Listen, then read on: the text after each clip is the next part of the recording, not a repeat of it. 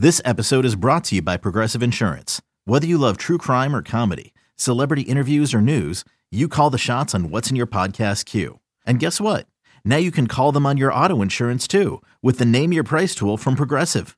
It works just the way it sounds. You tell Progressive how much you want to pay for car insurance, and they'll show you coverage options that fit your budget. Get your quote today at progressive.com to join the over 28 million drivers who trust Progressive. Progressive Casualty Insurance Company and Affiliates. Price and coverage match limited by state law. You could spend the weekend doing the same old whatever, or you could conquer the weekend in the all-new Hyundai Santa Fe. Visit HyundaiUSA.com for more details. Hyundai, there's joy in every journey.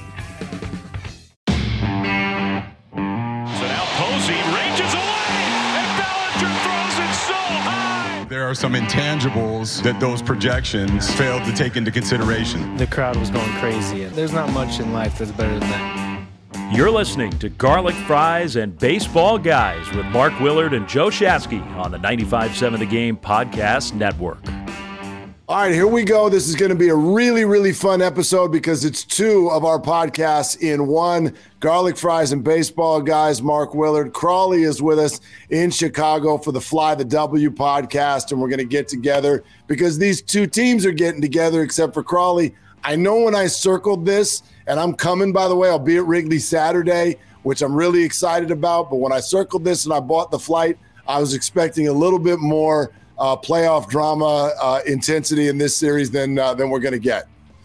Yeah, you know, I, I, was I was surprised when I looked at San Francisco this year. I watched that season you guys had last year, and I was like, man, you know, everyone's talking Dodgers and Padres, and San Francisco inserted themselves into the conversation. And so, you know, interested to see what was going to happen with you guys, and and, and you've had a year that probably isn't what you expected to begin with. For the Cubs, you know, this what we knew right away coming into this season that this was going to be a tough one to stomach. You were looking at 90 to 100 losses, and that's roughly what they're on pace for right now. Well, I'm fascinated by it. First of all, you're totally right with what the Giants fans were hoping for and what they got, and and there's actually um, some some distaste and anger uh, from the fan base that we've rarely seen through the years. They've dealt with losing seasons like any team, but um, this particular group has kind of rubbed the fan base raw, which we can talk about a little bit. But I I'm certainly interested, especially because of those three trades that the Cubs made last year, one of them coming to San Francisco and Kris Bryant's experience here. As a team is going through any kind of a rebuild, um, you know, talking about financial issues, there's a lot of that with the Giants right now. They've fallen down to 13th in payroll. Um, I think our city expects them to be in the top 10, and I'd expect the same for a Chicago club. These are two of the biggest markets in America. And so, um, I, I, think Giants fans are expecting a lot of money to be thrown around this offseason. And so I'm curious how Cubs fans are still sort of reasoning with what what your franchise did last year in sending out its three most popular players and, and kind of saying that money was the reason. Well, we, we looked at it and, and and the extensions didn't get done. And and if you looked at the calendar uh, for all these guys for arbitration, for contracts coming up, it just so happened that everybody came up at 2020. And so the assumption here in Chicago was okay, we got one last run at it, right? And and, and let's see what happens. And the hope was you know, keep one of the three, maybe two of the three. You know, Anthony Rizzo was a guy that really was there during that whole transition of the Cubs being a laughing stock to being world champions. He's the guy who catches the final out. So you figured some combination of two out of three. But before the season starts, and people forget this, they traded Yu Darvish to San Diego.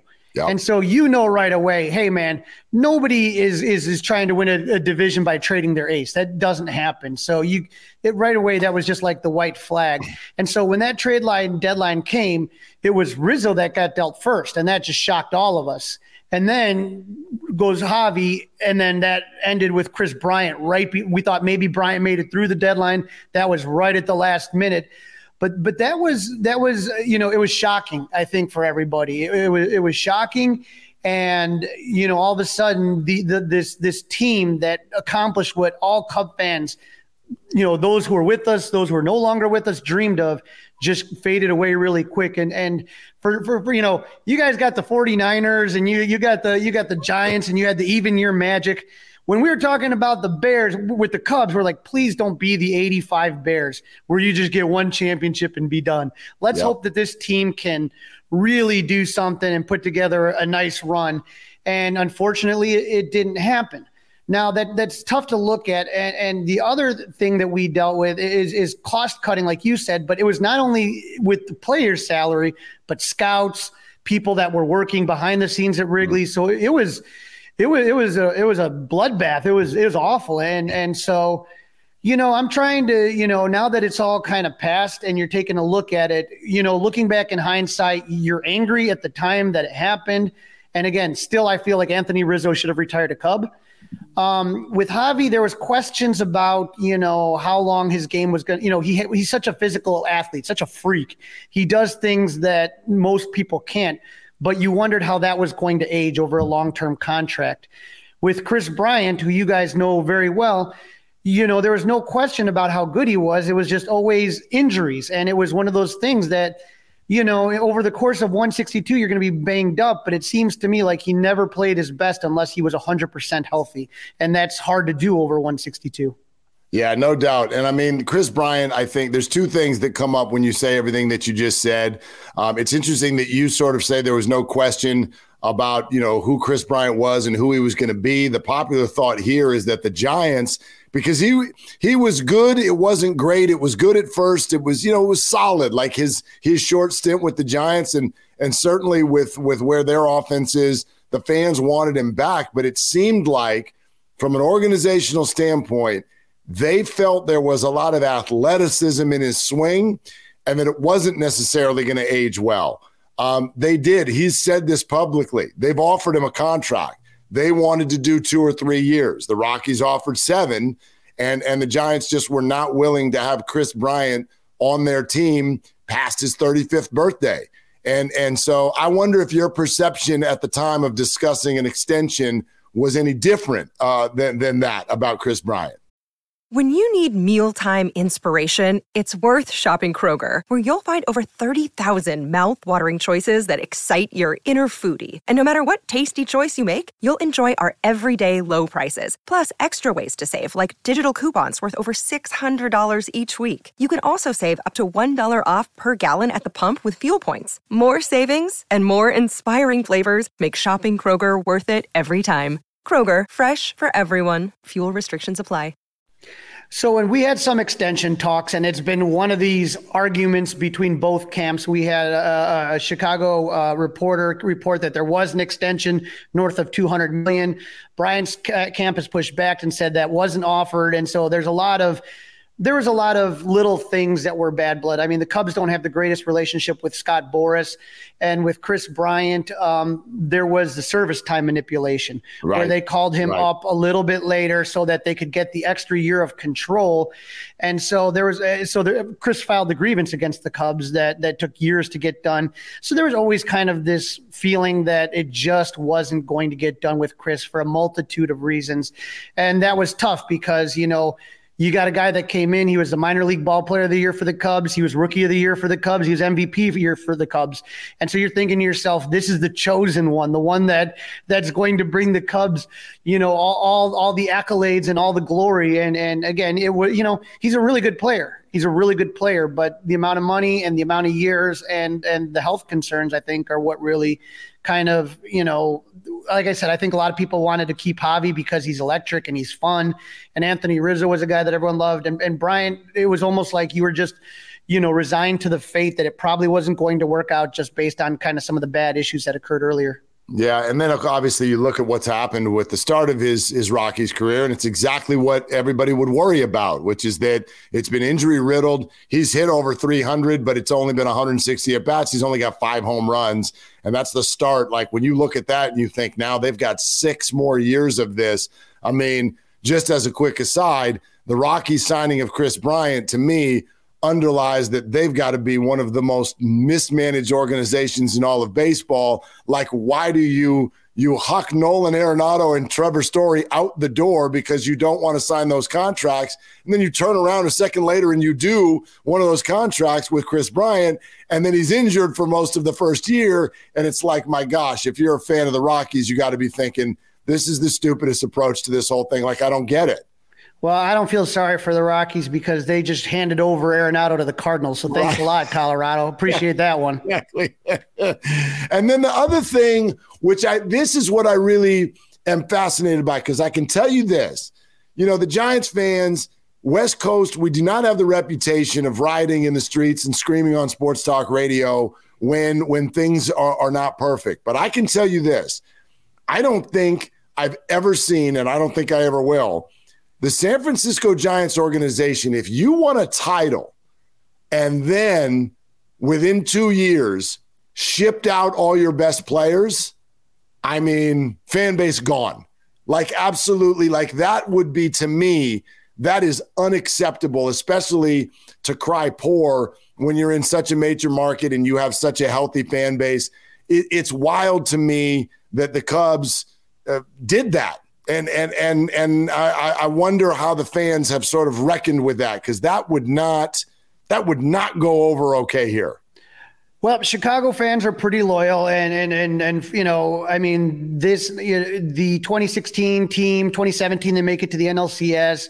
2018 they lose in game 163 and then they go to a tiebreaker and lose that immediately 2019 they don't make it they fade in september they had injury issues with baez and bryant and Rizzo rolled his ankle really bad. And then 2020, they made it with that extended postseason, but got cleaned out by the um, Marlins. So what you saw like 17, 18, 19, 20, they made it the postseason all those years, but especially 18, 19, and 20, you started to see – that development wasn't happening the way that you kind of expected it.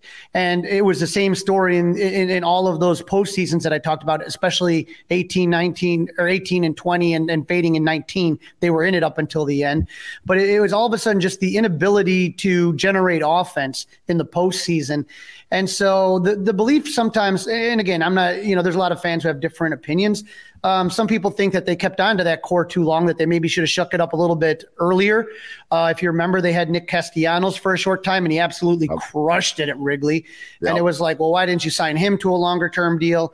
Um, it, it, it just was weird that you couldn't get the extensions. And so I think if all of a sudden, let's put it this way, let's say Anthony Rizzo and Kris Bryant and Javier Baez were out crushing it right now. I think Cubs fan base would have been absolutely livid. Huh. But the fact of the matter is that all three of those guys are, you know, Kris Bryant had a good first half, but then what we worried about as Cub fans, he's had this back issue, this reoccurring back issue. That's reared its head in New York. With Baez, he's had just one of Baez struggled in 2020, and they said, well, you know, he needs fans in there to get him jacked up.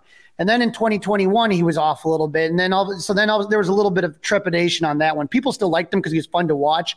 When when Javi's great, there's no more fun player in baseball. But when he's off, oh lord, and he's swinging at a at a breaking ball in the other uh, opposite batter's box, you're just going, oh god, what's going on? And then Kris Bryant, what we all worried about was the injury history.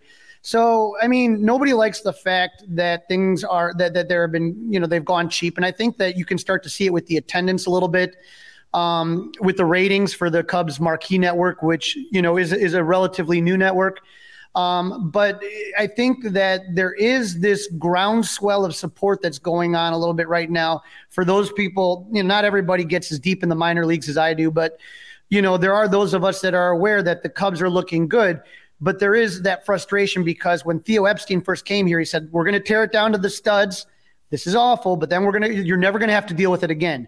And yeah. somehow here we are again. But at the same time, I think it's going to be, you know, the question is, is this a rebuild or a retool? You know what I mean? Whereas before you were talking 2011, 12, 13, 14 until you got to 15, where the Cub fans, I think next year expect them to be competitive. They signed Marcus Stroman to a really a, a good team deal, I think, and they got Seiya Suzuki. So it was the first time in a while that the Cubs were actually competitive in picking up some free agents. Uh, Seiya Suzuki is someone I want to ask you about. Free agency probably looming for Carlos Rodon as well. Want to get to all of those things.